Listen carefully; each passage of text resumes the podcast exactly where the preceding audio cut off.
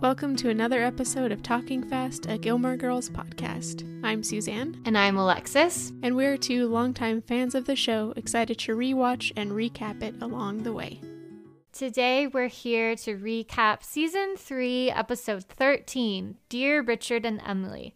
The Netflix bio for this episode is When Sherry goes into labor and asks Rory to stay with her at the hospital, Lorelai reminisces about the day Rory was born. And before we get going, don't forget that we still have our sticker giveaway happening. To enter for that, you can leave us a five star review on Apple Podcasts, send us a screenshot to talkingfastpodcast at gmail.com, along with your mailing address, and we'll send you a sticker.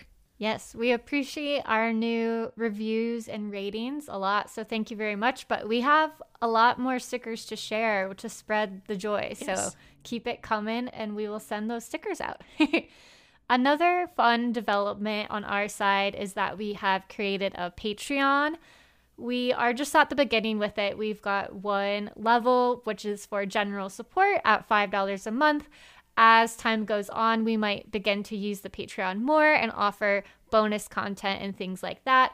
But for now, it's just a place where if you would like, you can support us and our work we do on the podcast by becoming a member, I believe, of our gazebo club, it was mm-hmm. called. I think. Yeah. You can join us at the gazebo on our Patreon. And I think the to find that you just go to Patreon and search for Talking Fast podcast and we'll pop right up with our logo and everything. yeah, it everything. should be like patreon.com slash talking fast podcast as well. Uh, the URL is our our name. Yeah. cool. So we are uh, back with our second recap.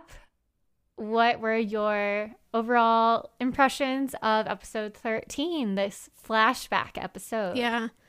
I had completely forgotten that it happened, but I really enjoyed it. I think more than I have in the past because I was like trying to really pay attention to the connections between the flashbacks and the moments in the present.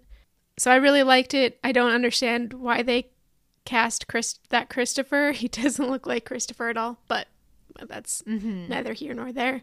What were your thoughts? Yeah, I I'm definitely in the mixed bag leaning toward disliked the flashback episode.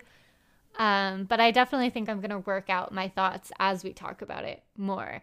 I feel like it's a I don't know, like love it or hate it. I think pod I think like in general flashback episodes on TV can be so polarizing and I think they can go so poorly that it's dangerous to do. Um, I'm thinking of, of course, like the Gossip Girl flashback yeah. episode is just so bad, and yeah, that's just what was in my mind of like, are how are they using the flashbacks in this episode? And I think I'll offer a final judgment at the end. I'm glad they didn't have like the full episode just flashbacks. Mm. Like we've seen that in other shows.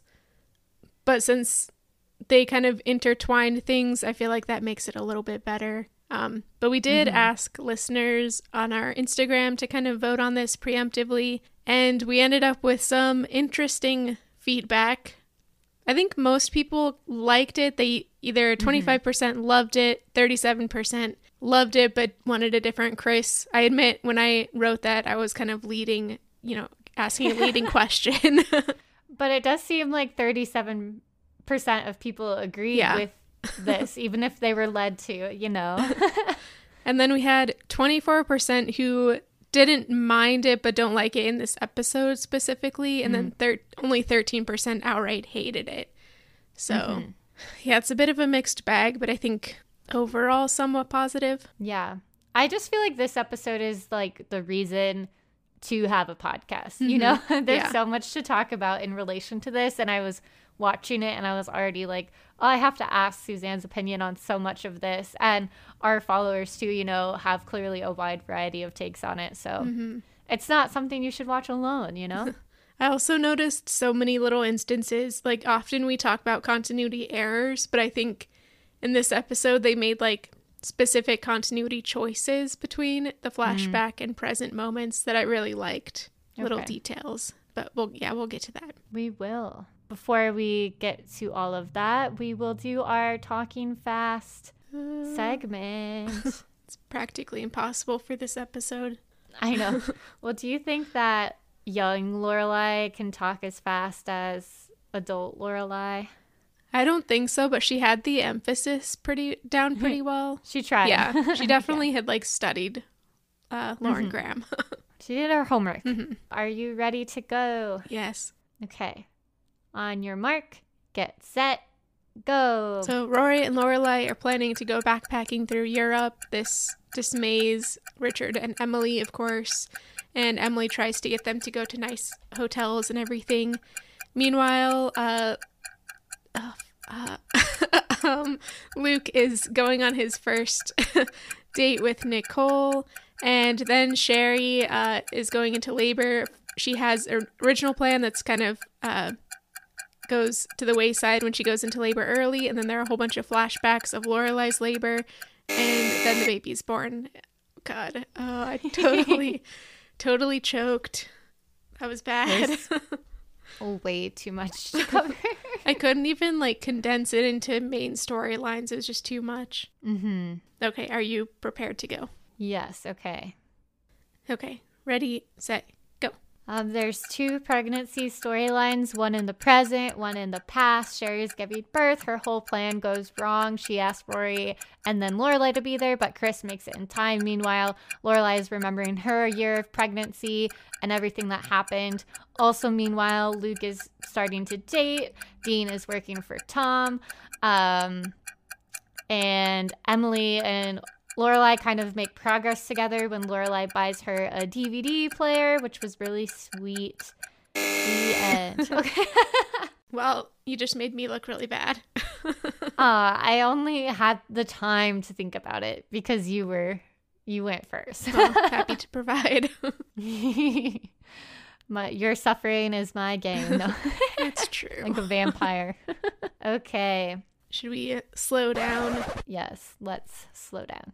This is the one thing I didn't mention though, this fun backpacking storyline Yeah. that we are introduced to in the cold open where Emily and Richard I love that they truly think that it's just a classic Lorelai messing with them about the two girls going backpacking. Mm-hmm. They're like, "Oh, this is hilarious! like it's the best joke Lorelai's ever told." yeah. And then they're completely aghast once they figure out that it's true. Mm-hmm. They Emily, I think, brings up a good point, which is that Lorelai, like, staying in hostels and backpacking is usually like people in their early twenties, and Lorelai is here in her mid thirties, and Emily says that they're gonna feel really weird about it, and I have to admit I agree with Emily. Unfortunately, for Lorelai, I think maybe things have changed from my hostel days, but I stayed in a hostel like four years ago, so I was like 28, and already then it was starting to get kind of weird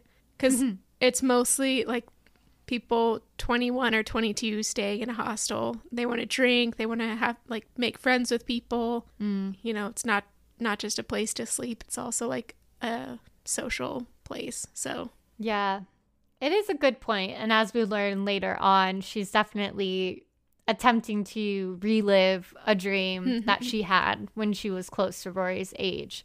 So, yeah, I think she just feels like she is at that point in time or that she mm-hmm. can just embody that what with Rory. yeah, that's true.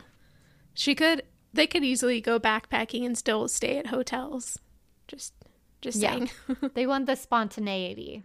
And just staying at a hotel, you don't have to pick the $500 hotel that Emily will recommend to them later. yeah, yeah. You could stay at little bed and breakfasts, which I'm sure are still also expensive. But these days, you could stay at an Airbnb. But True. yeah, the overall gist of this scene is basically just setting up the backpacking goal that Rory and uh, Lorelai have, and Emily and Richard being surprised and Horrified. yeah, horrified by it. aghast. the next scene is hard to think about in terms of like the larger episode for me. I thought it was like a good scene, but then by the end, I was wondering how it's related. Mm-hmm. Uh, it's essentially a continuation of the construction storyline. So we still have Tom, which is great. And we learn that Dean is working for Tom, and he seems to be a good worker by all counts. And um yeah, and then the like the construction and the Dean and Jess thing is dropped after the next scene. Um so I don't know. But anywho, Dean does walk by Miss Patty on his way to get lunch for the other employees, and she says she'll need mountain climbing gear if he gets any taller. And Dean says it's getting dangerous to walk near her. and Oh asks her if she's looking for Taylor, and she's like, "No, I'm just looking." And of course, she's watching all of the construction workers. Yeah. And you know, I thought it was funny the way that they reverse the stereotype of men, like the construction workers catcalling passerby women. Um, so they kind of flip that around and. I don't know. I love Patty, so it just doesn't feel creepy to me. And she's not like catcalling or anything like that. But I did find like, oh, the trope is reversed here Yeah. in an interesting way. Yeah, this was my Stars Hollow moment, basically for Mm. those reasons. I mean, we could easily critique, I guess, what what she's doing is sexual harassment or and all that, but it's it's just fun in this circumstance, I think, to kind of look past that. And also, I feel like there's a big difference between Miss Patty, who doesn't have any like bark to her bite, really, hmm. as compared to other circumstances in, in a reversed situation. Oh my god, this motorcycle. I'm sorry. That's okay. But I also chose this as my Stars Hollow moment because we aren't in Stars Hollow for basically the rest of the episode. That's a good point. I wonder where I put mine. um, but but your point about how it it feels different also reminds me of like she doesn't even really like make moves at Mhm. anyone. Hardly ever. She'll make like comments like she does to Dean, but then after that she's not trying to propose anything Yeah. to Dean, you know? and I think in comparison to like our last episode when Zach is like hitting on Lorelai, inviting her to places, trying to actually go on a date. And it's like Miss Patty isn't even speaking to any of those workers. She's not gonna try to pressure them into a date. They won't have to say, sorry, I can't dance, I can't listen to music or anything. So yeah, just another defense of her. yeah, she's just like standing there being a pickup line book.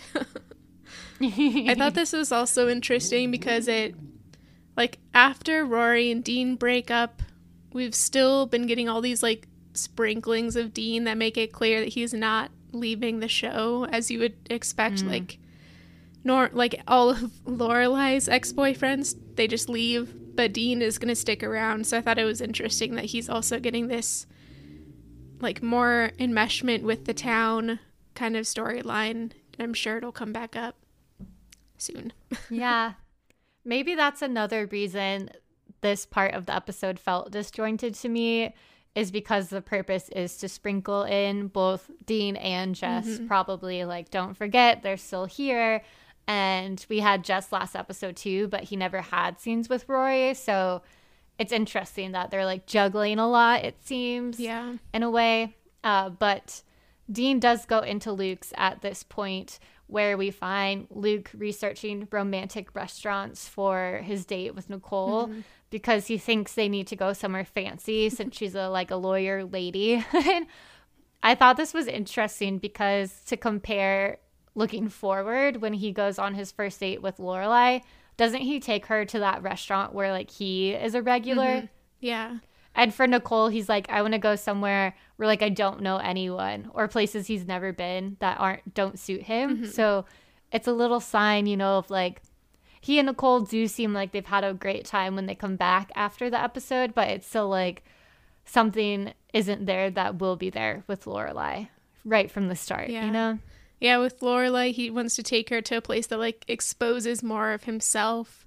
But with mm. Nicole, he's trying to put on a good front. Yeah, Yeah. that's a good point. I put my Friday night dinner in this scene. there are like much bigger impact things in the rest of the episode, but I chose this just because it was like a continuation of something we've said before with Jess. Um, because Jess is teasing Luke for putting in any effort into this date with with Nicole, and he says, "You're pathetic when you're in love." And then Luke says something to the effect, well, like, at least I'm trying, unlike you. And I mean, that's exactly what we've been saying. So mm-hmm. my critique is just that Jess continues to be a pretty shitty boyfriend. And yeah. as much as I love the character, he's just not, yeah, he's just a bad, bad boyfriend. Mm-hmm. And I'm like, we haven't gotten any interactions with him and Rory, and I'm just like kind of remembering when the next ones are, and they're not great either. Mm-hmm. Yeah, so their entire relationship has just kind of been bad. It's really disappointing. Yeah, it's it's revealing to me that signs of effort equal like patheticness on in mm-hmm. his mind because that's clearly like how he views himself and why he can't be seen putting in an effort and that's so I feel like that's so teenager yeah, of him. True. I it is such a thing i feel like to be a teen like putting yourself out there and to be seen trying at something is like why do we feel why was that so embarrassing you know? But vulnerability like vulnerability feeling self-conscious like mm-hmm. i remember i just really wanted to like blend into the wall in a lot of ways with like fashion and things like that. Just like to be seen is scary unless you're like super confident in the thing. So i definitely feel like that is relating to his relationship and probably his insecurity and you know Rory's feelings for him mm-hmm. and all of that. So like better safe than sorry to just not even put in effort. Um and he will end up sorry. Yeah seriously. Yeah so this scene is kind of dean comes in to take the order for the workers and he and jess have kind of a back and forth trolling each other more or less. And it ends with uh Jess taking the order and reading it back to Dean very slowly for Dean mm-hmm. because he's being an asshole. I not I nominated this conversation as my just sass attack on both sides. Like I nice. felt like both were having fairly good quips, which Dean doesn't always have good quips, you know, but I didn't feel like this was quite the same level of the villain Dean that we mm-hmm. had noticed a few episodes back, but some of that energy was there in the scene. He felt like confident and was antagonizing Jess. It was very mutual on both of their parts. And I felt like he even ended up with the upper hand yeah. in the end by, you know, having this super long order and then finally getting Jess to repeat it back to him. And then once Jess starts, he's like, no, you need to go slower. Like, I'm going to mark this off as you go. And Jess does start to go slower.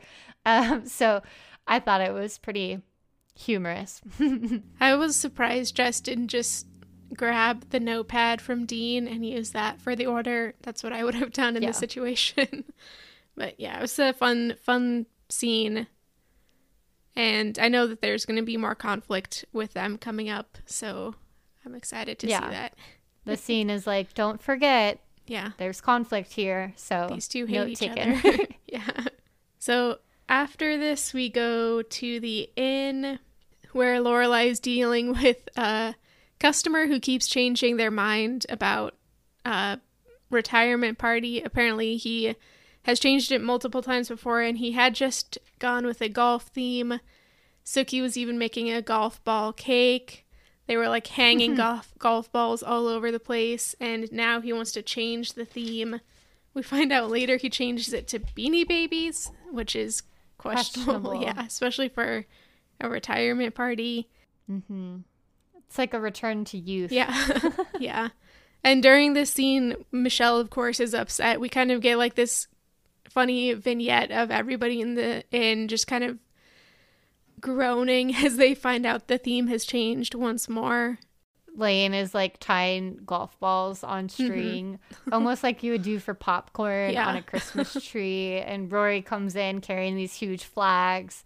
And yeah, and then also I do like that Lorelai forgets to tell Sookie. So at the end of the scene, she rushes over to the kitchen and doesn't even say anything. Wordlessly, Sookie understands and just flips the cake into the garbage can. It was a giant golf ball. What a waste of which a was cake. my gotta taste test, oh, obviously. Oh, yeah. Forgot about that. Yeah.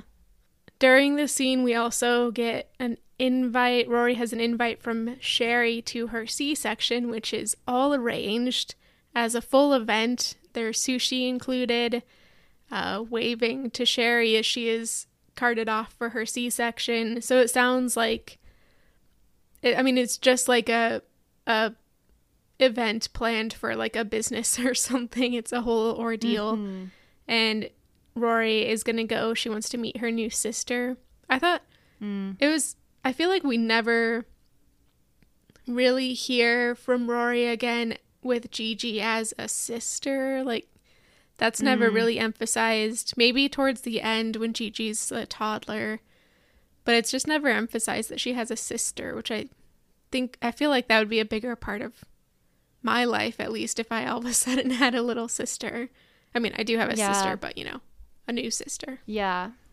It seems like they were interested in it at this moment in the story, but then perhaps decided to kind of leave it behind. Mm-hmm. I guess it could be hard to like do sister things when she's so young. Yeah, you know? true.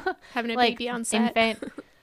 and then it also just really the central relationship and focus, you know, of the conception of this whole story is about the two as a duo, not as like a duo plus a half sister. but it could have been interesting. Yeah. Um, but you're right. And also with this invitation, it had me thinking of this like continued theme that I noticed during her baby shower, which is Sherry's like belief that she's this like modern woman who can have it all and she can like control her pregnancy and bend it to her will and uh, i definitely want to talk about that a little bit more like mm-hmm. the way that the writers are portraying sherry and her pregnancy and like bit like women working women and pregnancy and stuff. So I have more thoughts about that. yeah. Yeah, I agree. There's a lot to talk about there. I do have a question. Um, so we're about to get these flashbacks started in just a moment, and I do feel like the Netflix bio insinuates like it's this invitation, Lorelai learning about like the upcoming pregnancy that kicks off her like reminiscing moving forward. And I guess the question is like, it, do we agree that that is what inspires her? Because partially when I had been watching, I almost thought it was like the travel books that arrive in the mm next scene. Uh, because she's like, she's got that book in the present day and then in the past. I guess it could be a matter of like both things could be true, but um, from a storytelling perspective and how they present it, like what do you think is the impetus for all of those flashbacks?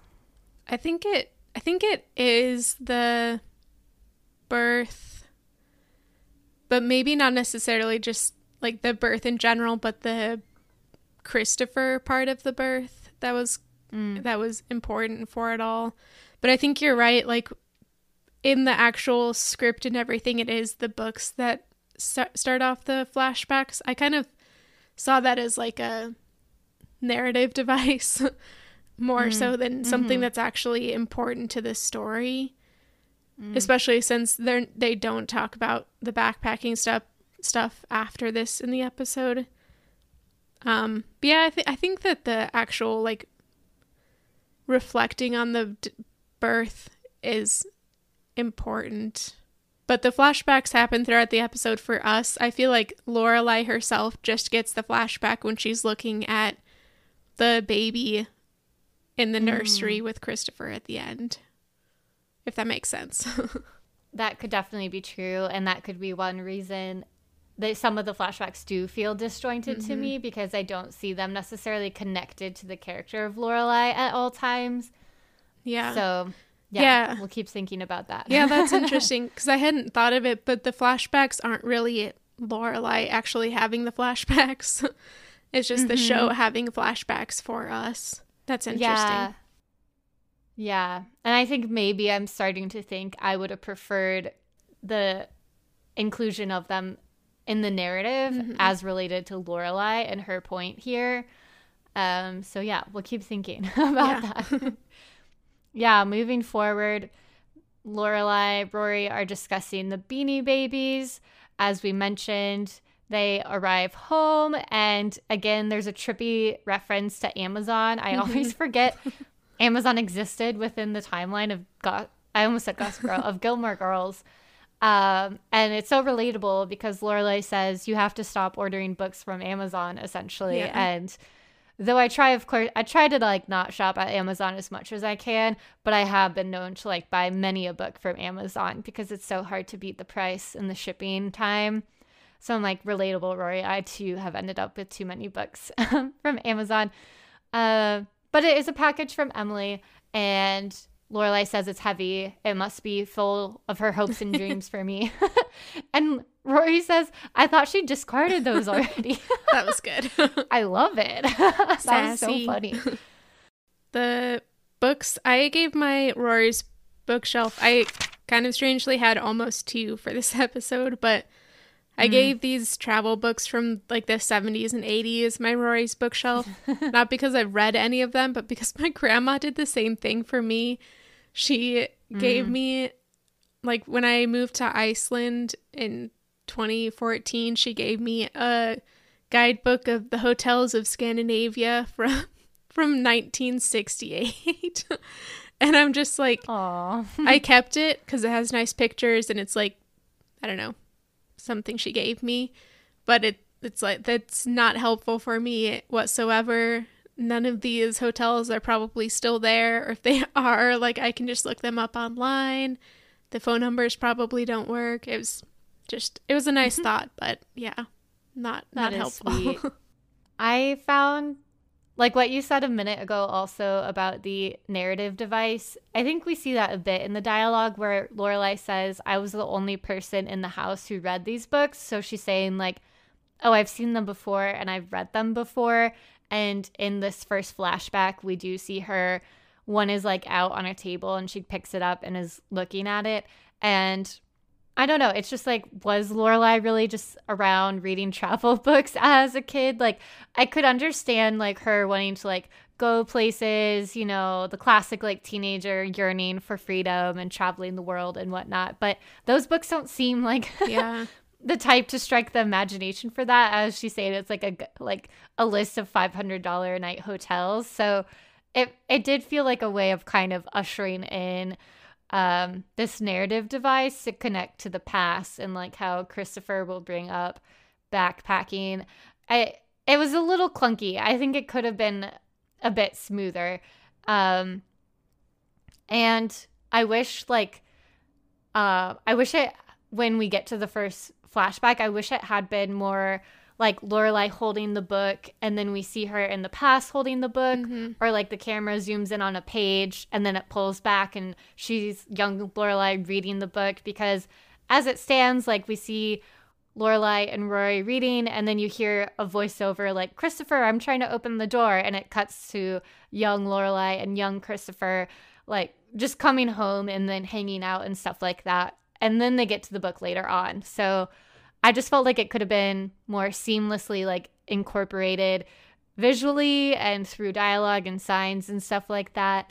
Um, but yeah, I feel like I'm I'm getting heavy into the creek er, critique early on. And oh, I should mention this was my Friday night dinner critique, like my questioning of the way that they um, incorporate the flashbacks. Mm-hmm. Like I mm-hmm. think my stance is I'm not anti flashbacks necessarily, and I will point out ones that I thought work better. But I thought I thought this one in particular was a little clunky getting things started. It was fairly jarring, and I had for I forgot that the flashback episode existed. So as this was happening, it took me a minute to be like, um, what is what is happening here? Yeah. Yeah. But what are your thoughts overall about this like first flashback that we get? I also found it jarring. I thought that maybe my TV or my computer was acting up and had like accidentally started playing something else. um, mm-hmm. But I think I think you're right. I also thought that this first flashback was weird because we've been getting this whole narrative so far that Lorelai was the one who wanted adventure, and like mm. she, uh, she was the only one one who read these travel books, which is disproven in this scene because obviously Emily and Richard had them out to read before their trip. But also, we find out that it's Christopher's idea to go backpacking. And I think that that's fine. I think that they just set it up incorrectly with Lorelai mm-hmm. kind of making it seem like it was her idea. um, and I, it also felt weird because of how things end up with Christopher just like wanting to se- thinking it's a good idea to just settle down now that there's a baby, but I don't know. I did like the young actress who was cast as Lorelai. She's obviously no Lauren Graham, but she did fairly well, I think, in this trying to like take on the fast talking uh snide remarks and everything. So I I thought that was good. Um but yeah, I just I wasn't convinced by the characterization because Lorelai is also making a big mm. deal about her and Christopher going to college, and maybe mm-hmm. it's supposed to be a, a, character arc, like showing that Rory was like the impetus for Lorelai, kind of changing her ideas about what she wants from life. Which, yeah, I guess that that actually makes a lot of sense. but I just mm-hmm. wish that they had kind of structured it a little bit better. Um, so I agree with mm-hmm. you about mm-hmm. this first first one as well. It was also like hmm. clearly mm. this scene was like the conception of Rory, but I don't know why we needed that. oh, you know, I didn't actually put two and two together that they were about to go conceive Rory after that. Oh, yeah.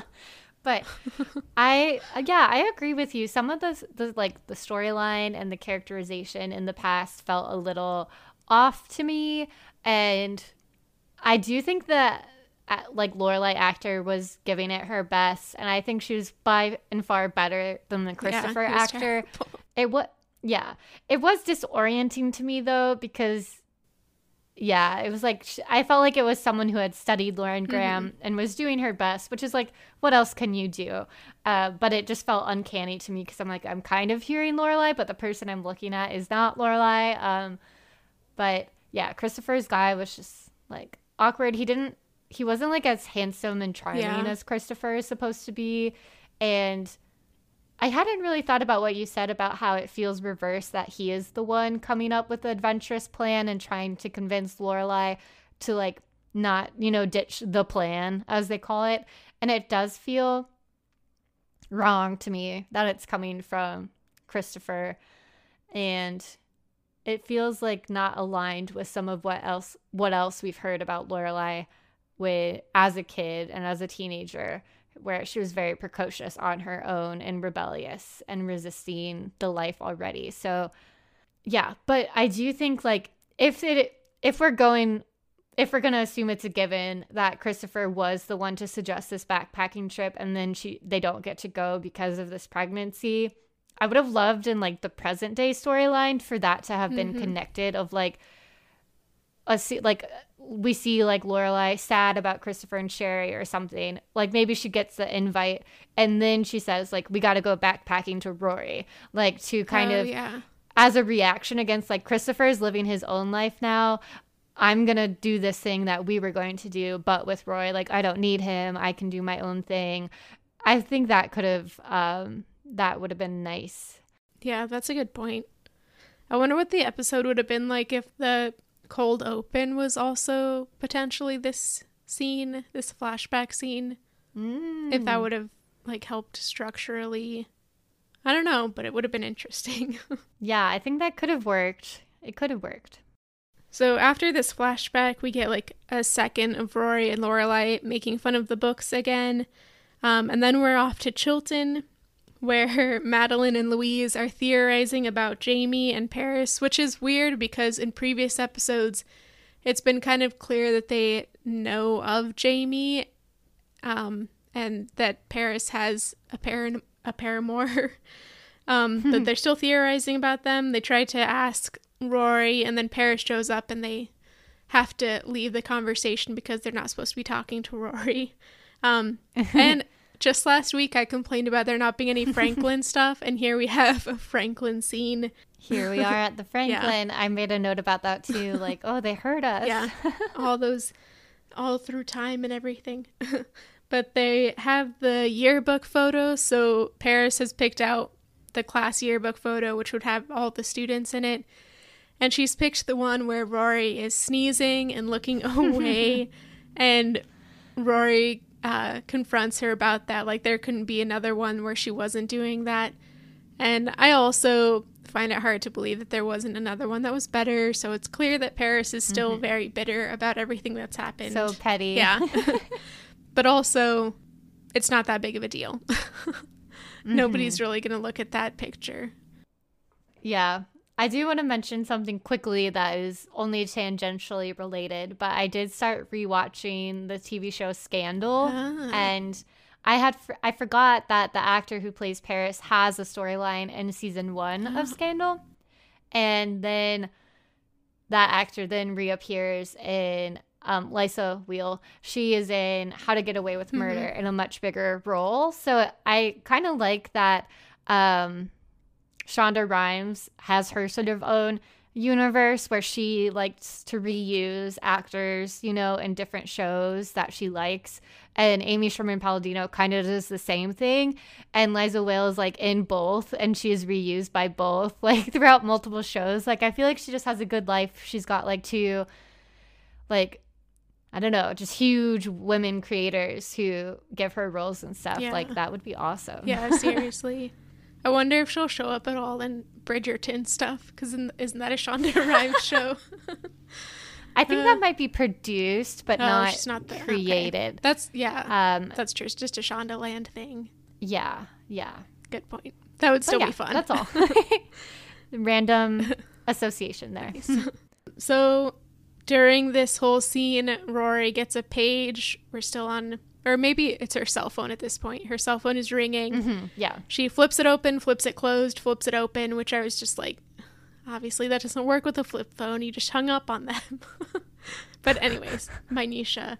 Um, and it is uh, Maureen, I believe, calling to say that Sherry has messed up. She's in labor, and everybody needs to get to the hospital right away. Can Rory uh, reschedule school that was my dress Sass attack moment.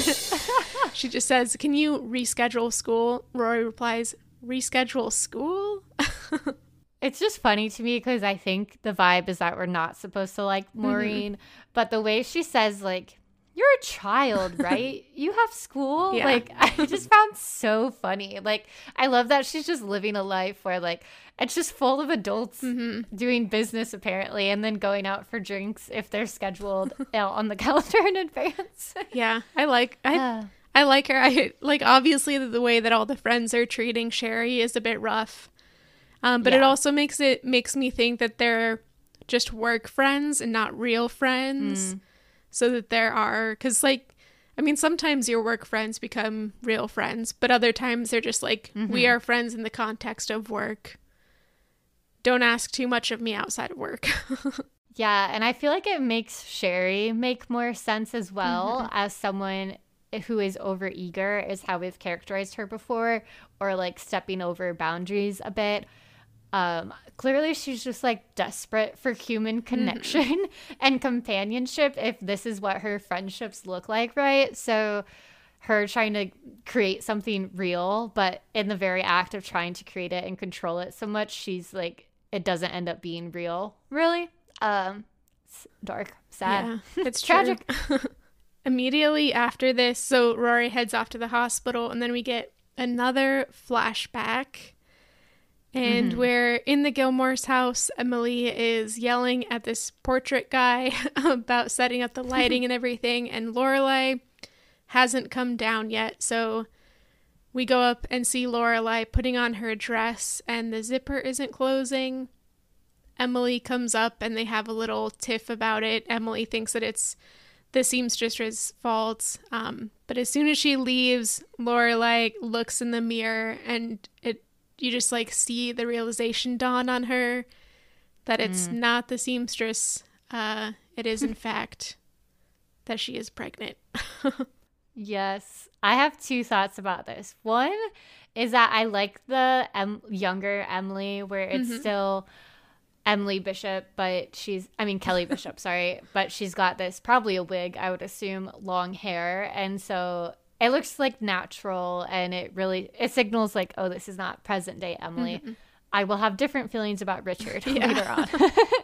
um, my second thought is that I nominated this dress for Lorelai's closet mostly in a kind of bad way. I'm sorry, but to I'm sorry to this dress, but I think it's because it's funny to me that they're trying to say this dress doesn't fit Lorelai when it the dress yeah, clearly fits the, the actress. and they're trying to like shove the zipper together to close it. It clearly would close. and she so clearly has like the tiniest stomach ever. Like they didn't even add on a belly bump or anything. So it's just like and the dress just looked a little cheaper compared mm. to Rory's dress later on. It felt like they really quickly found something to put the actor in. And I'm like, couldn't you have had a nicer looking dress? Fine. But overall, it felt a little silly to me. yeah. Yeah. We just needed that moment of realization. Mm-hmm. And it reminds me of something from another movie where a similar thing happens, but for the life of me, I can't remember what movie it is. And maybe I'm honestly just displacing this flashback into a movie uh, because it feels like a different show, kind of. I do feel like this is the trope of she's someone is secretly pregnant mm-hmm. and she has to put on a dress. Like that was the same in Gossip Girl recently when Blair is oh, secretly pregnant. Why. And the dressmaker knows but like says I won't tell anyone. Mm-hmm. Um yeah. So I do think it's a foggy memory. It probably ha- because it happens in different media mm-hmm. as the way to like signal the oh gosh.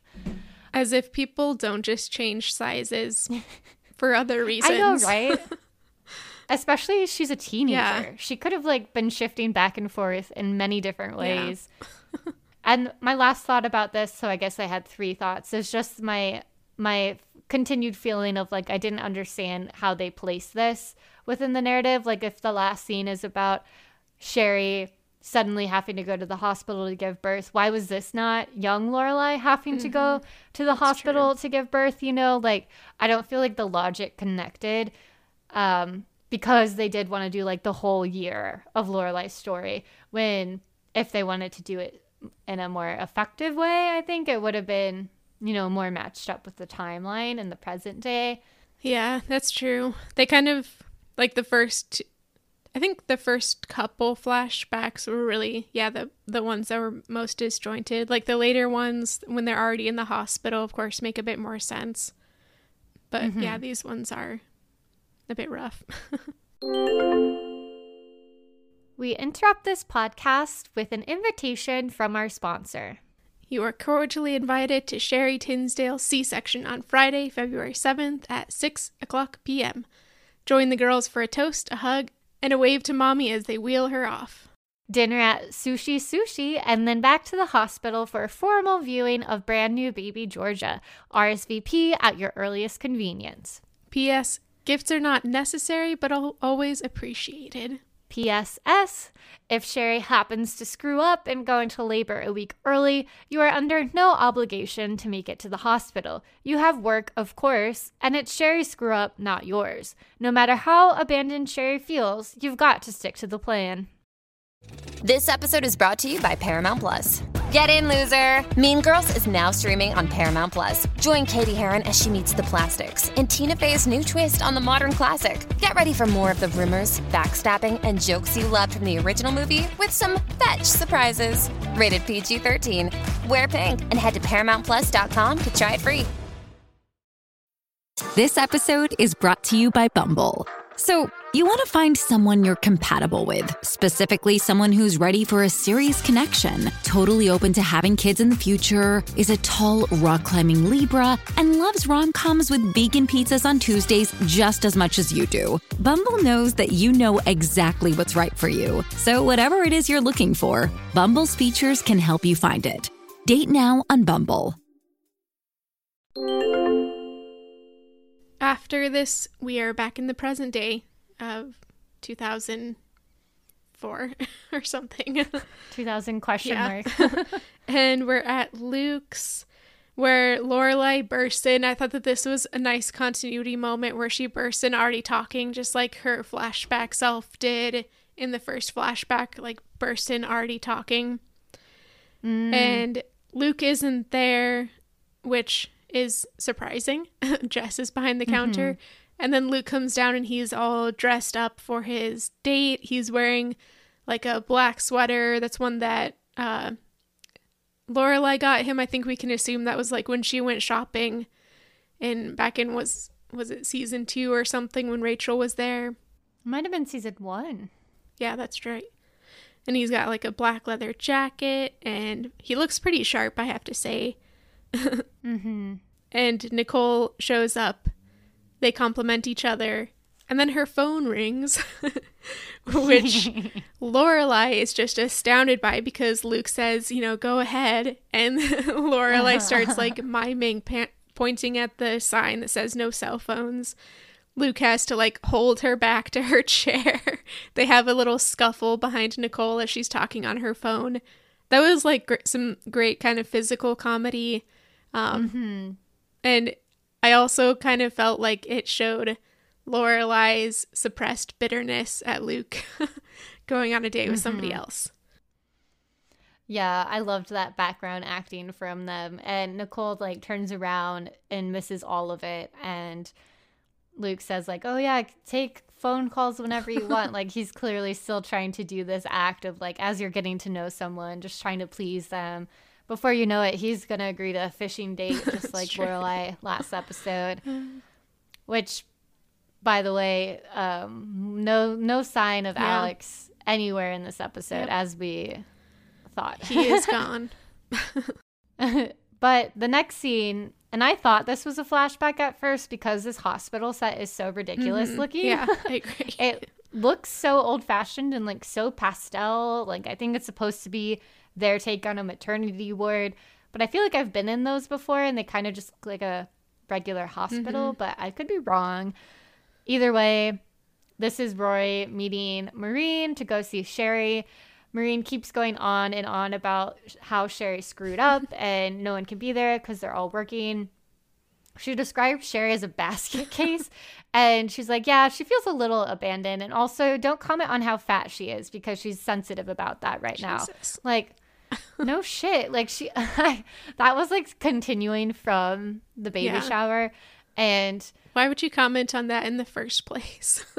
like when somebody's about to pop out a baby. right. And then the scene ends with Rory trying to like appease Sherry and she says, You're so thin. Yeah. Like, it's stupid. Oh, I don't say stupid very often, but um but that's actually not even like the discourse that I picked up on so much. I was really thinking about the like the portrayal of Sherry and her friends mm-hmm.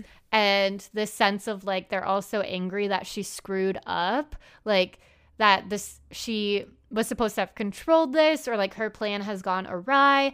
And i could be reading into this but it feels to me like the writers are almost implying that when you are this like modern self-reliant woman like Sherry and her friends, you're so like severed or alienated from your like natural quote unquote maternal instincts. Like if Sherry was more like um embracing the role of like wife and mother, she would know that you can't plan this kind of thing or control it. And her friends would know that this isn't a screw up. This is just the natural rite of passage of birth or whatever. And they're all just seem like so like thrown off by pregnancy and I don't I don't know. It's just so weird to me and I just I th- I'm thinking about how like Amy Sherman Palladino can be so iffy, mm-hmm. you know, on sex politics and whatnot. So I was trying to think of like I don't know, Sherry's supposed to be this like we we're supposed to be like, oh, she's so silly and like wacky and like her friends are so weird and all this stuff, but like to what end? You know, like what is the implied logic or critique behind that? That's almost the vibe I was getting, almost like it's supposed to be a, a bad thing that I don't know. What do you think? I agree. I hadn't connected it with the like maternal nurturing side, um, but I think you're right. I had thought of it as Amy Sherman Palladino and like the writers critiquing the corporate world and mm. and any woman who wants to be a part of it really um because we, we have working women i mean obviously lorelai is a working woman mm-hmm but she works for like a small business. She's more allowed to be more individual and everything. And I think that mm-hmm. there's a big critique of like as soon as you start working for the cor- corporate world, everything's sucked right out of you. You just become like mm. a robot for this job.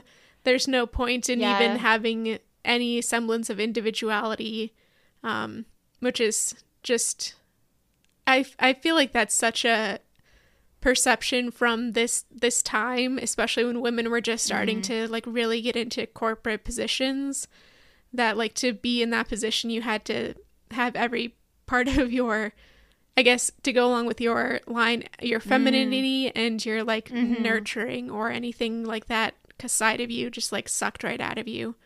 To survive in this yeah. male dominated world, you have to become basically right. a lifeless robot. mm. And that would explain like why her friends are so incapable of like properly caring for mm-hmm. her in this moment as well. Um, no, I think that makes a whole lot of sense. I feel like our two critiques like pair very nicely together to make sense of this situation. I feel like we got it. yeah. We put it together. We got the puzzle. Confirmation from Amy Sherman Palladino is seen in The Marvelous Mrs. Maisel. yeah. Uh, the last thought for this scene for me is that Sherry has bleach blonde yeah. hair now I would think it's a wig. Like it's an okay wig as far as like l- real looking hair goes, but the fact that it's bleach mm-hmm. blonde, it's just the wrong color.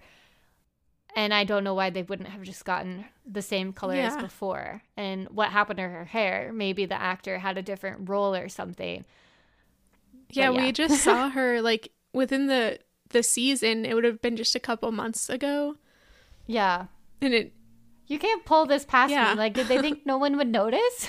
I kind of like it. I think it looks cool. Mm. It reminds me of Shane's nice. hair, but it is just like why? And also, I don't know. Maybe this isn't some like this is just an old wives' tale or something. But I feel like using harsh chemicals in your hair when you're pregnant might be frowned upon. I don't know if that's true or mm. if it's just something I'm like making up. so definitely mm-hmm. check check with a doctor before taking my advice of not bleaching your hair while pregnant but yeah uh-huh. they should have added it in the storyline yeah it could have been another sign of like oh she's uh, she's not taking this very yeah. well she dyed her hair nobody mentions blonde, it. or like yeah. Yeah that's true. Um, after this scene uh, we go to friday night dinner where Lorelai shows up alone and she's wearing my Lorelai's Closet nomination, her long coat, which she wears basically for the rest of the episode. And it's like a dark blue and light blue and maybe brown. I couldn't really tell, but it's like a plaid, long, not really a pea coat, but kind of a pea coat. but I really liked mm-hmm. it. And it, of course, blue obviously is her color, makes her eyes pop and all of that. So I loved it. It's very pretty. And Emily is astounded that Rory is off witnessing the birth of her sister. Uh, and she's just kind of like surprised that Lorelai and Rory want to be involved in Gigi and Sherry's life at all, it seems. This is also the conversation where Lorelai asks Emily when Richard is gone, what does she do with her time? And I feel like this is a super interesting question.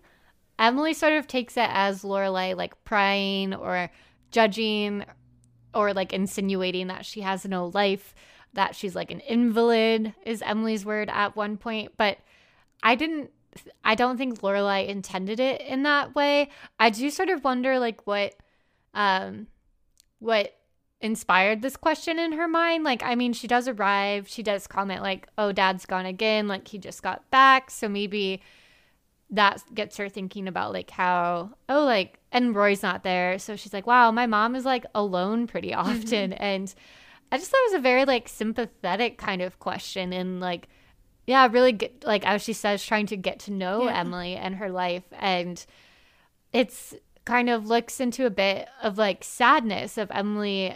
Like, I don't know. I think we think of her and Richard as very much a pair, but she is on her own quite a lot. And what does she do at nine o'clock, you know? And it's a lot of nothing. yeah.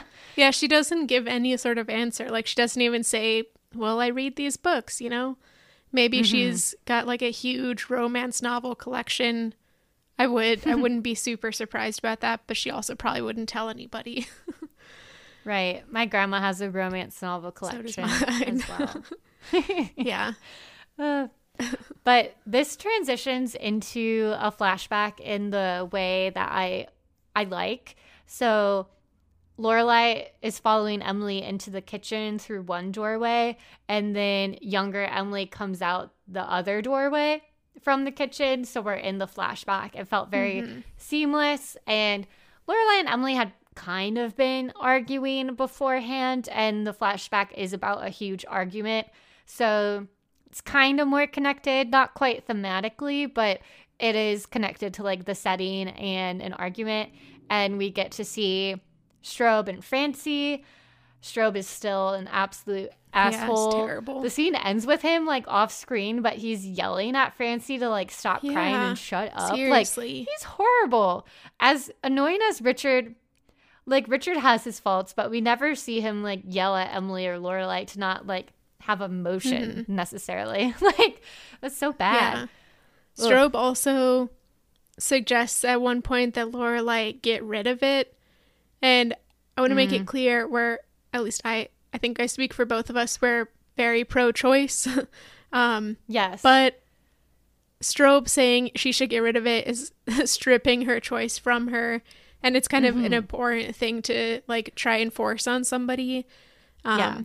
Yeah, let me tell you here. Straub's mention of abortion in this way is like the Republican congressman, Republican congressmen who want to like ban abortion, but then they secretly Mm-hmm. Yep, pay for them to maintain their reputations. So Yeah. this mention is very much about like like you said, taking away her Yeah. choice. If Lorelai brought this up as an option for herself, very different, very different matter. And I kind of wish we saw that. We saw the moment where Lorelai decides to keep the baby because we don't really see her tell Emily and Richard. We don't see her decide herself that she wants to keep it. Um, we li- we see Emily say like, "Oh, I refuse to Straub because I think she says like because I say so." Um, but we never really hear if Lorelai ever considered that as an option for herself. And perhaps the show just didn't want to go there. I mean, it is early 2000s, but I do feel like we have to float the thing of like if Lorelai wanted to like go be independent and on her own and adventure out in the world, like I feel like she would have at least thought about mm-hmm. it, you know? Uh, but we never really see that. Yeah. Yeah, mm. I was just that was making me think of the other pregnancies we see like surprise pregnancies like Lane's and mm-hmm. then Rory's of course at the end of the revival. And it I mean, And Sherry. yeah, and Sherry's. And it it definitely probably was a product of the time that nobody considered it, which I think is unrealistic. Um, for a whole bunch Yeah. of people who have had surprise pregnancies to not even consider it. Um, and if this was being the show is being made now, I think that other that it would have it wouldn't be done that way. But I feel like it is another one of Amy Sherman Palladino's quirks, perhaps that you know this is a What a permanent punishment. She's she is so like pro pregnancy Mm-hmm. in such a strange way. She's pro pregnancy as a punishment for having sex. I I wonder if it's like, and I don't want to like psychoanalyze anyone, but like her like bitterness about being a woman Mm-hmm. and our like being born like um having to always think about like it. having having like the reproductive organs where you can become pregnant Yeah. and how it like feels like a curse for a lot of like feminists and i think of her generation as well like so she just like inflicts this like anger about it on her characters like they will suffer because that is the fate that certain people suffer Yeah, agreed. So that was a terrible thing. Straub, of course, I think he's just like the all around worst character of the entire series. i think we forgot to put him in our march madness Oh, that's true. And there's only so many characters we can fit, Yeah. right? But I think he would have been like zero Yeah, like Rune. for sure. like Rune, he's worse than yeah, Rune by far. I know though. Rune up against somebody else. Like Rune, th- when he is first introduced, is terrible, but then he becomes kind of funny later on. Right, right. Anyways, This is also the scene where we see young Richard, who has been silent throughout this scene, and he gets up very commandingly and says they'll get married. they'll live here, and Chris will work for me. And the whole time I'm just laughing to myself because he looks exactly the same, but with like very artificial black Yeah. hair. It looks like they just like put the weirdest Spray like fake dye. Like they just painted his hair. Yeah. yeah, it does look so. They tried. so silly. Lorelai and Christopher, meanwhile, are like sitting up on the stairs listening to all of this. Obviously, Lorelai disagrees. She wants to be part of the conversation. Christopher is starting to think that the plan sounds okay, and in a way, I can kind of like see why he's starting to think this way because there is so much uncertainty in his life, not just with the baby, mm-hmm. but also like he's about to graduate high school soon, all of that, like find going to college, finding a job, everything's so uncertain, and to have the rest of his life just kind of like handed to him at this moment, like there's something tempting about that, even if it's not a life you'd actually like.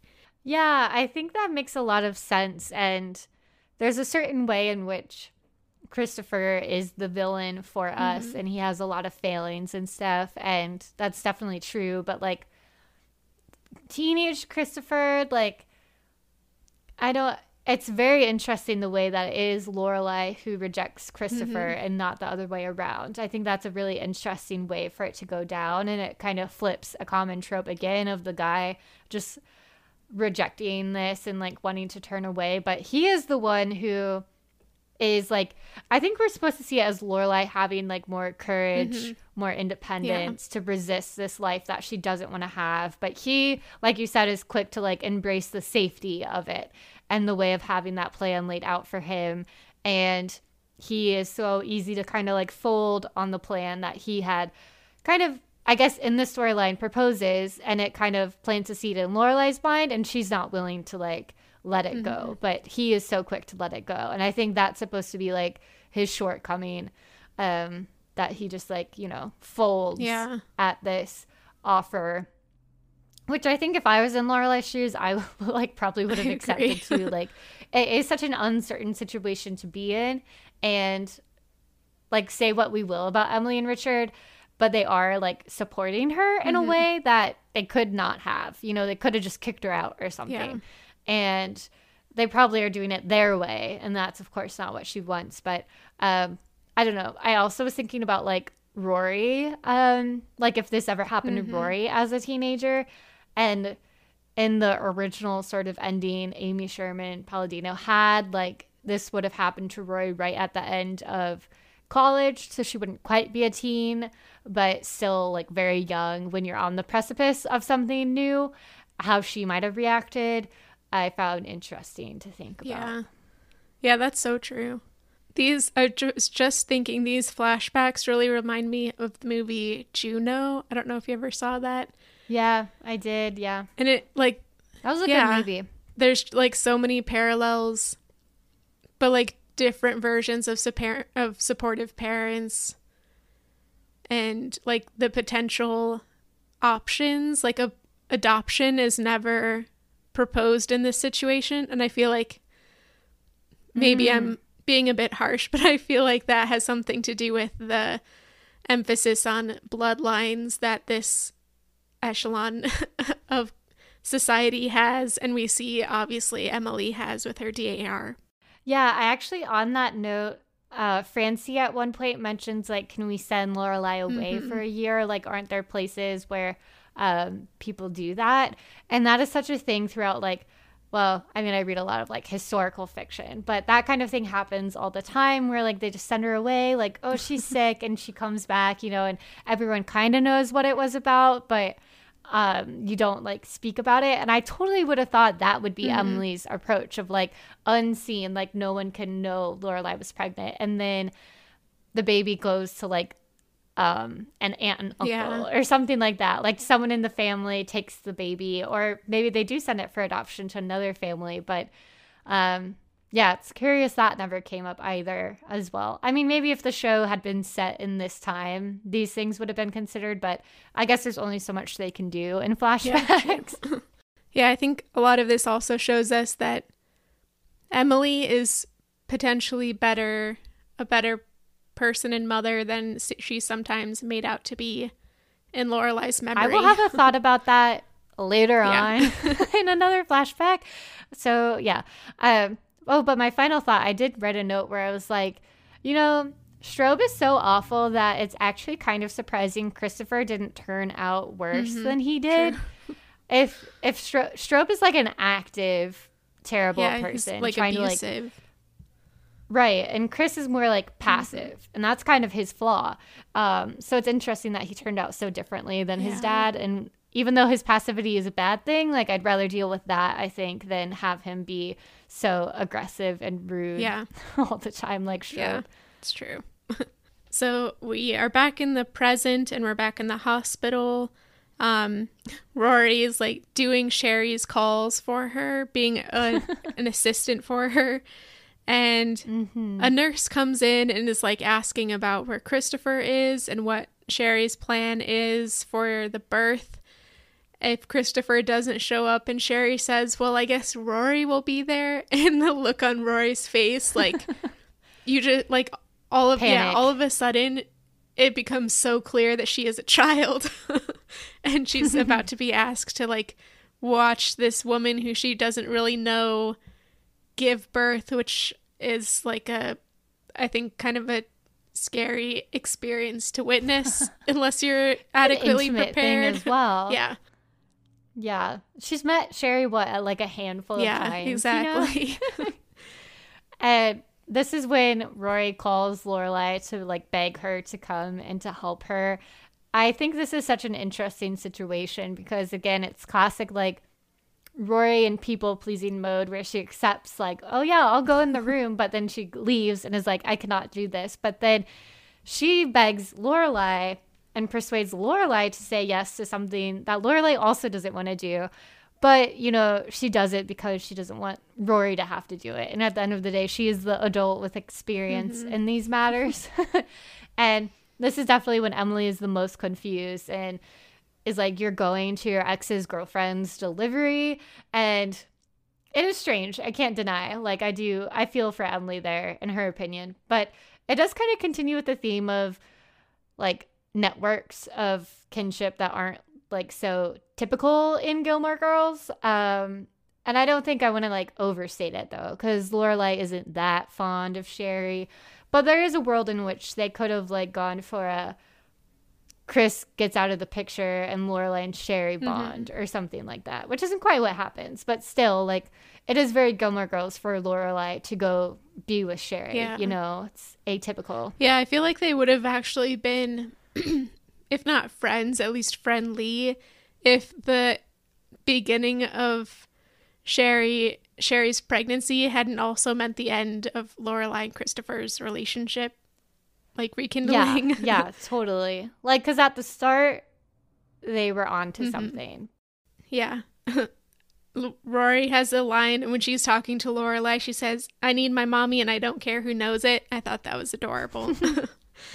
um, Mhm. After this, we get a quick flashback uh, where Lorelai is watching. I forgot to mention this earlier, but uh, when Lorelai was asking Emily what she does in the evenings, Emily says she's not that interested in forensic shows. And I noticed, like, you know, all the doctor and forensic shows on TV, which I love. Um, I noticed here Lorelai is watching a forensics show. and as she's watching the show, she goes into labor. And then we see her at the hospital alone checking in. So she hasn't told Emily or Richard. She's gone all the way to the hospital by herself. Um, which I think is interesting. And like, It, the question is, like, why does she do Yeah. that? yeah, and I, I feel like her adult self would have told her teenage self to make a different choice. But like her mm. teenage self was just so probably like so overwhelmed by everything and um, mm. Emily's presence might not have been the most calming in the situation. Mm-hmm. But also I think she like was probably just like freaked out and knew that she could if she did it by herself, she'd have a little bit more control over the situation, maybe. But I don't think adult Lorelai would have wanted her wanted her younger self to go about it this way. I think. Yeah. It's so, like, the way that she's just so, like, self isolating from everyone.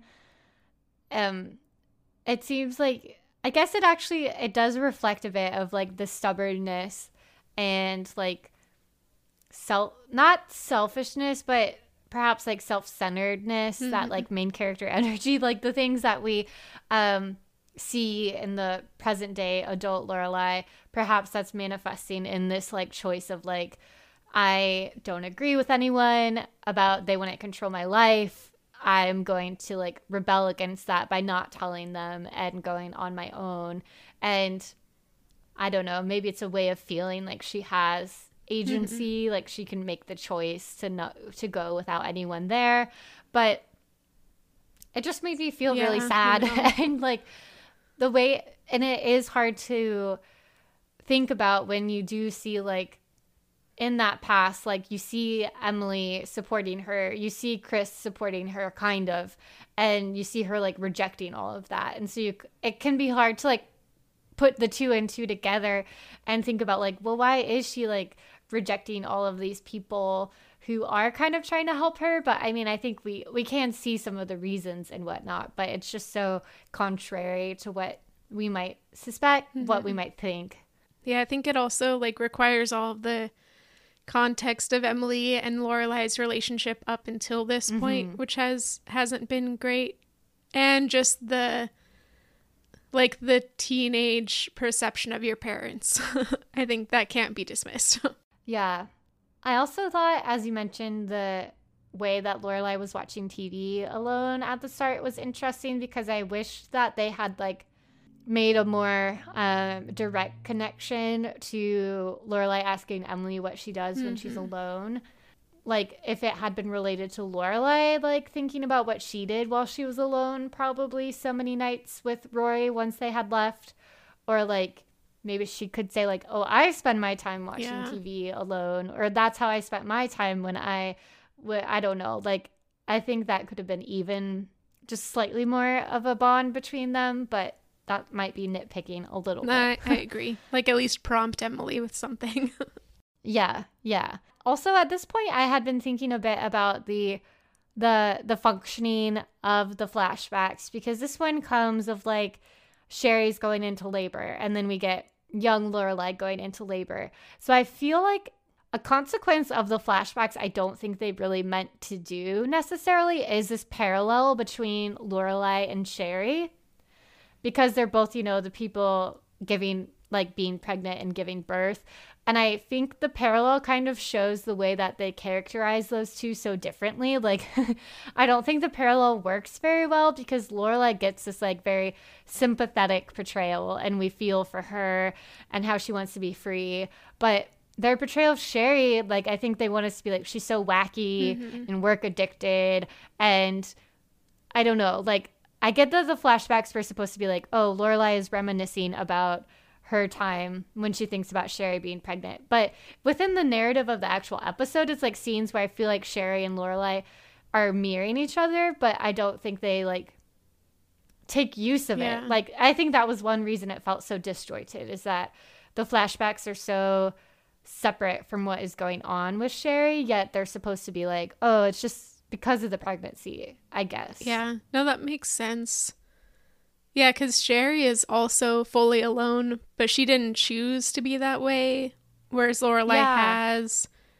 And yet we're not allowed to see Sherry and like feel bad for her for being all alone in this mm-hmm. situation. Yeah, that's that's a good point. I feel like you are convincing me to dislike the flashbacks. I feel no, bad, okay. but I was just thinking about like aren't flashbacks supposed to like inspire like new insight or understanding of the yeah. characters in the present day? And to a certain extent, I think they do for Lorelai, but it's hard for me to feel that way because I already know her backstory. So to a certain extent, I'm like, oh, I didn't learn anything new from these because I already know it. But maybe that's just because I've seen the show so many times. But I just kept wondering, like, what is the insight this produces in the current day storyline? And that's what felt so mismatched for me, I think, because it I think it would have worked better for me even if they just like showed Lorelai like staring off into yeah. space and then it's the flashback or like the book or just connected it more. So even if it wasn't connected to the Sherry storyline, at least it could be connected to like Lorelai being so introspective as she goes about her day. Um, as this is happening. Mm-hmm. But like you said, they're only for us, really, not too much for Lorelai, which is weird.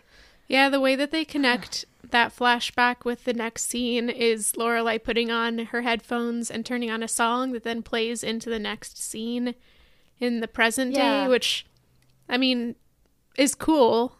Um, but you're right, it doesn't necessarily add like add to the narrative structure. and it could have perhaps like if it then went to a scene where Sherry is feeling so alone. yeah, You know, and music. it mirrored like they could have gone into Yeah. that a bit. Yeah. But the next scene is uh Lorelai arriving at the hospital. Rory is on an errand to do some Xeroxing for Sherry. and then they go into Sherry's room, who she's talking on the phone with somebody, also like squatting on her bed, looking very uncomfortable.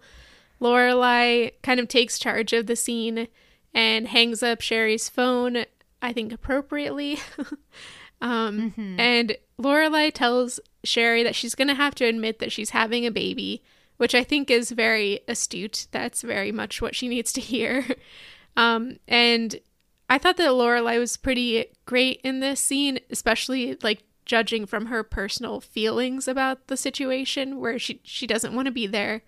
She doesn't want to be involved in this, but she's being very mature and helpful and comforting to Sherry, which I thought was very nice. She didn't have to be mm-hmm. that. I mean, I would have been angry at her if she hadn't been like that, but it was mm-hmm. nice. Um, Rory even gets to like head out and get some coffee and have a little break from Sherry and her worries, which would be very mm-hmm. overwhelming. Yeah. I felt like this was the similarity a bit between Lorelai and Sherry that Sherry says like I can't stop everything because I'm having a baby and how it's like disrupting her plan. Um and obviously Lorelai's plan is disrupted by being pregnant as a teenager, but it's a bit confusing because Sherry did plan for this, like this is something she wanted.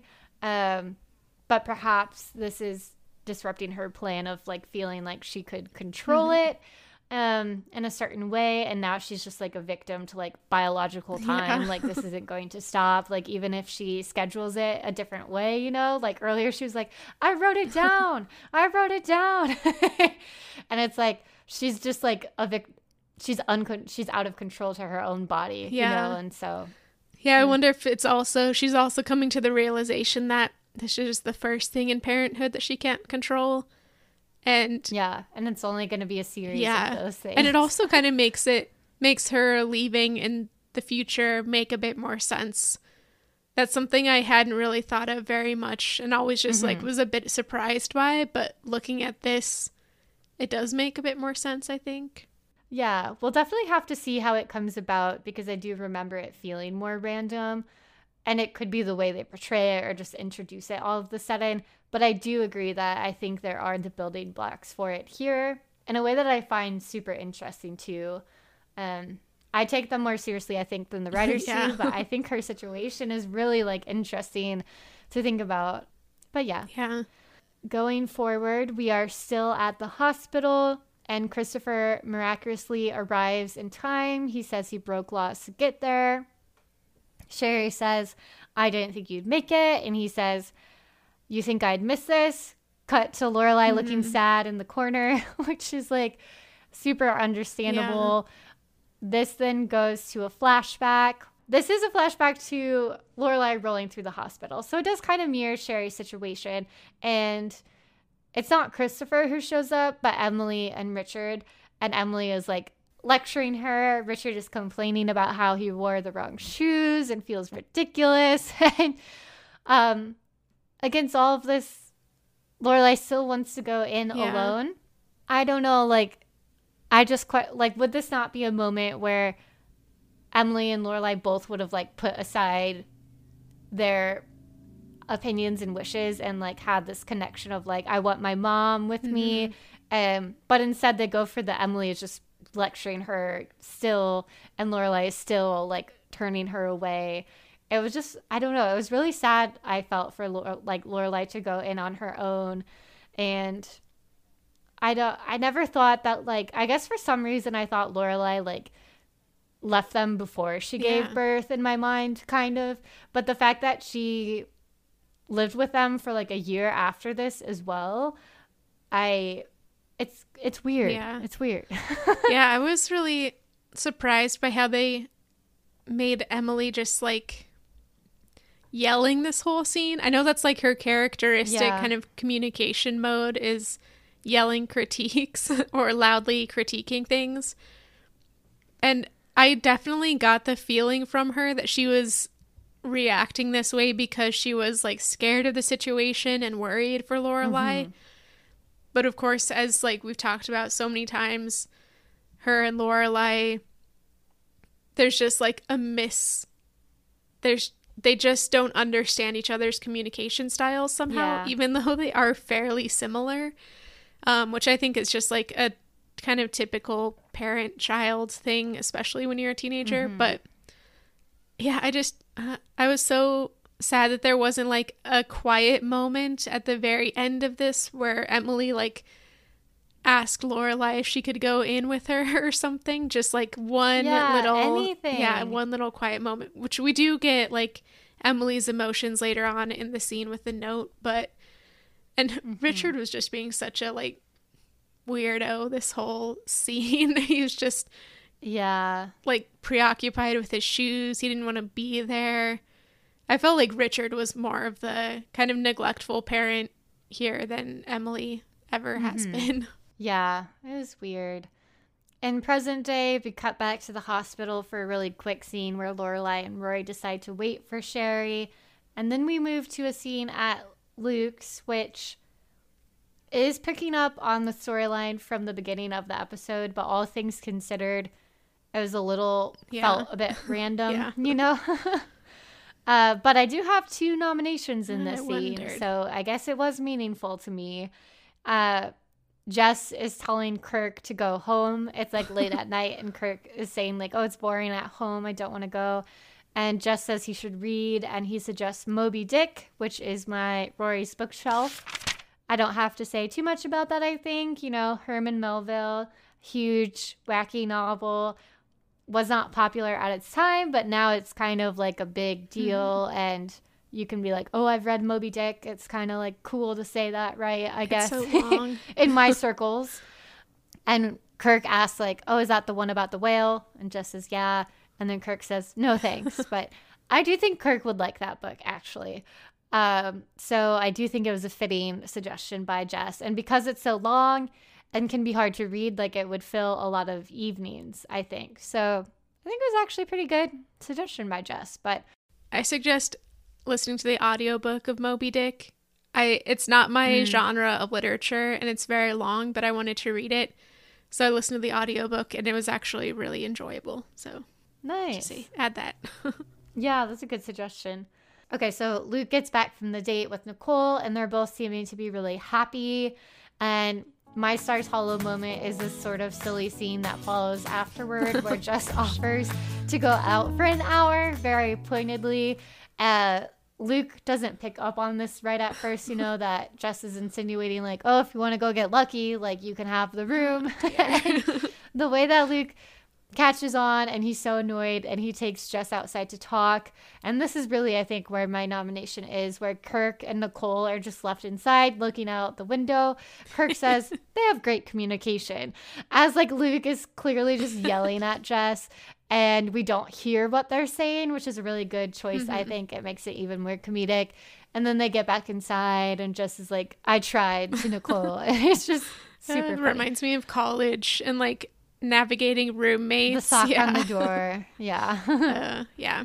That was such a weird scene. Just like is trying he just like tries so hard to be I don't know, like a sexual being, I think. You can just like see the effort he's putting into all of this, like this persona. Um, which I find like very endearing as a character. As like an actual person, I find super annoying. But yeah, any anyways, that was a great scene. Um, and we get like the setup for the continued Luke and Nicole relationship. Yeah, and they seemed sweet together. Mm-hmm. You know, they're talking about like, oh, I didn't like that hotel. I didn't like that restaurant. Oh, good, I didn't either. And they seem much warmer and more comfortable together. And I do feel like there's even more chemistry than when we saw mm-hmm. them together last episode. So I think it's a good pairing. And yet, I can. I wonder what will happen that makes them so forgettable. Yeah, we shall see. The next scene, we're back at the hospital again. Rory is sleeping on Lorelai, and Christopher arrives in his little hospital gown and brings Lorelai to see Gigi sleeping in the baby nursery.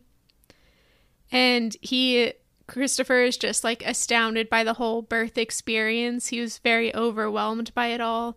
Um, and he like he's he's clearly saying this as somebody who wasn't there for his first child's birth. Yeah, he says like I haven't seen anything yeah. like and it. And Lorelai, you can see throughout this whole conversation, it's just kind of thinking like you can tell that she's thinking about this is a clear instance of her thinking about her own uh giving birth to Rory and Christopher not being there. Mm-hmm. Though we don't get yeah. we never get like we get an indication that she didn't tell Richard and Emily but we don't get any indication of whether she told Christopher that she was going into labor or if at this point Straub and Francine had like taken Christopher out of the situation. We don't really get that explanation. Or like if she broke up with Christopher yeah. or she told him like yeah, we don't really get any of that, which I do feel like is a missing puzzle piece because in the present day, seeing Lorelai so sad, there's a sense of like he didn't put this effort in for her. He wasn't there for her. But from the flashbacks, we did see like it did seem like he was that like he wasn't going above and beyond, but like he was there for her, you know? And I do feel like if she had told him, he would have gone. So I feel like she didn't tell him. And like Emily and Richard probably called him, and that's why he's there afterward. Um, so it's interesting. Mm-hmm. Like then I have to think in the present day, her sadness must be mixed with like disappointment or regret yeah. in the fact that she was the one who prevented him from being there for her or like that she didn't want that version of him there for her but she wanted this yeah, improved version that, of him yeah. like that's always the regret she has of like he became this person too late for like me you yeah. know yeah that's a really good point uh, and of course as they're looking at the baby we get a flashback of them as teenagers looking at baby Rory. And this is a super short scene. All we get is Christopher saying, I guess we should get married, which is clearly not what Lorelai wants to hear. And I completely understand mm-hmm. that. Like, you don't want somebody to say, well, I guess we need to get married. Like, that's not very romantic or like promising yeah. for your relationship at all. Maybe this is when she breaks up with him, like after this. Yeah, maybe. Like, mm-hmm. no, go be free or whatever. I don't know. mm-hmm. Yep. Back in the present day, another really short scene where Chris leaves Lorelai to go wake Rory, and we don't see Rory like go there, but that's the sense of like Rory's gonna meet Gigi after that, and then we move forward a small amount of time, probably like a few days later, I would imagine, or maybe even the next day in a scene that is my gazebo moment. Too. Might it be yes. yours as well? yeah. um, it is Lorelai and Emily and the DVD player. It's so sweet. What were you, what did you like about this scene? I loved it was such a clear demonstration of care from Lorelai, I think, and like trying mm. to build connection. She was bringing something that they had talked about in the past. She also like brought all these DVDs of things that she knows Emily likes and that they can talk about. And I just loved that it was like clear that Lorelai had put thought into this. She'd obviously been thinking about it since the last Friday night dinner and also just like picked out these things that she knew her mother would like that takes a lot of time and effort. Mm-hmm. and she wanted to be like a part of the whole experience with her mom I I just I loved it. Touching. Yeah, it's such a gift that says like I care for you, I know mm-hmm. you, and I want you to be like content when I, you're alone, when I'm not around you. It was just so thoughtful and wonderful. Yeah. And I love the way that Emily is kind of resistant at first, but she's like, What am I going to do with a DVD player? And then she starts to go through the DVDs and it's like, I love this one and I love this one. And it's like clear that Lorelai got all the right ones. And it was just super sweet. And of course, they like to juxtapose that with uh, the last flashback, which is Emily receiving the note that Lorelai has run away. And this was when I was also surprised that Lorelai lived with Richard and Emily for about a year, it seems, maybe even slightly more before she left, which I feel like is not the vibe you yeah. get when they talk about it, well, when they have talked about it in the earlier seasons. And you don't that means like because Emily uh, like it seems like you know when Emily goes to see the inn and she's really sad when she sees where they lived and how Mia like had all these experiences with Rory um it's like, well, Emily had like a year or more with like baby mm-hmm. Rory. And that would mean she'd probably be even more attached. Yeah, that's true. I don't, I don't know. It's just like, wow, a whole year of them living together before she left. Maybe she was waiting until she was like a legal yeah. adult so they wouldn't like, I don't know, but I, I don't know why they made that yeah. choice. Yeah, and they don't really talk about it. I I mean, I don't think they contradict it anywhere else, but they don't like bring right. it up. Yeah, mm-hmm. that's a mm-hmm. good point. Emily's like breaking down while she was reading the letter was also very emotional.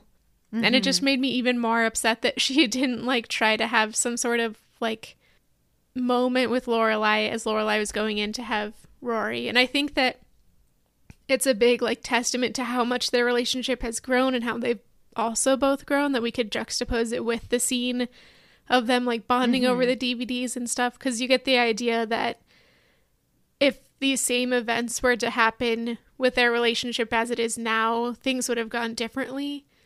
Um, maybe mm-hmm. not like the final Lorelai wanting to go and be independent. That might that would probably still have happened, but the relationship might have been a bit different.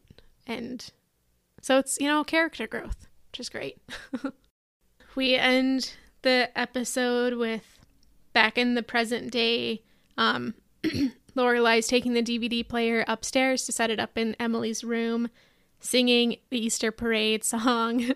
and then the I thought this was a nice touch that the uh, camera kind of pans out over their family portrait of young Lorelai and Richard and Emily, and that's the end of the episode. Mm-hmm. I liked that touch. It was like clearly meant for this episode to be a big, a heavy hitter of their relationship. And mm-hmm. I think it mm-hmm. was. But I think we've yeah. also like established that they could have made it stronger. I think ultimately my opinion about it is like I like the um idea. I have problems with the mm-hmm. execution. Mm-hmm. I, you know, and I think ultimately the function I think is still mostly successful. Uh, but it could have just I feel like it had a lot of missed opportunities as well.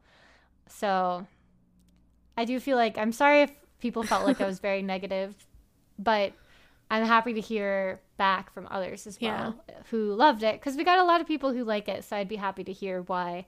Yeah. Yeah. And I don't know, I didn't dislike the flashbacks in themselves, but I do agree with you that the flashback setup in the episode wasn't great. they mm. needed some like a second go around on the script maybe or just like the narrative structure yeah. of the episode. And i think it could have been like a home run if they had made some of those tweaks mm-hmm. you know? Like it could have been just like really really significant and like super memorable. But as it is it was kind of forgettable yeah. for me. The only like time i ever think about it is occasionally i see tiktoks of people using like the younger christopher and lorelai oh and yeah. like, oh who are they? Yeah. So all said and done, who is your MVP for this episode? My MVP was Lorelai this time. Um, nice. Both young and older. Lorelai, she had some tough situations to go through, but I felt like, especially in the dealing with Sherry situation, she did a great job. And it was cool to kind of get a bit of like uh, images of the story she's told about Rory's birth and like early years and stuff. Uh, so yeah, Lorelai, who was your MVP? I am thinking that you know I was kind of between Lorelai, Emily, and Rory, the three Gilmore girls. I think I will go with Lorelai as well, though, because it's just hard to ignore that she is such a major character in this episode.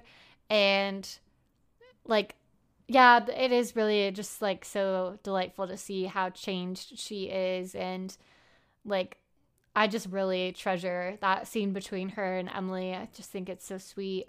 And the way that she continues to be like the bigger person with Sherry, like, just so such strength and like kindness within her.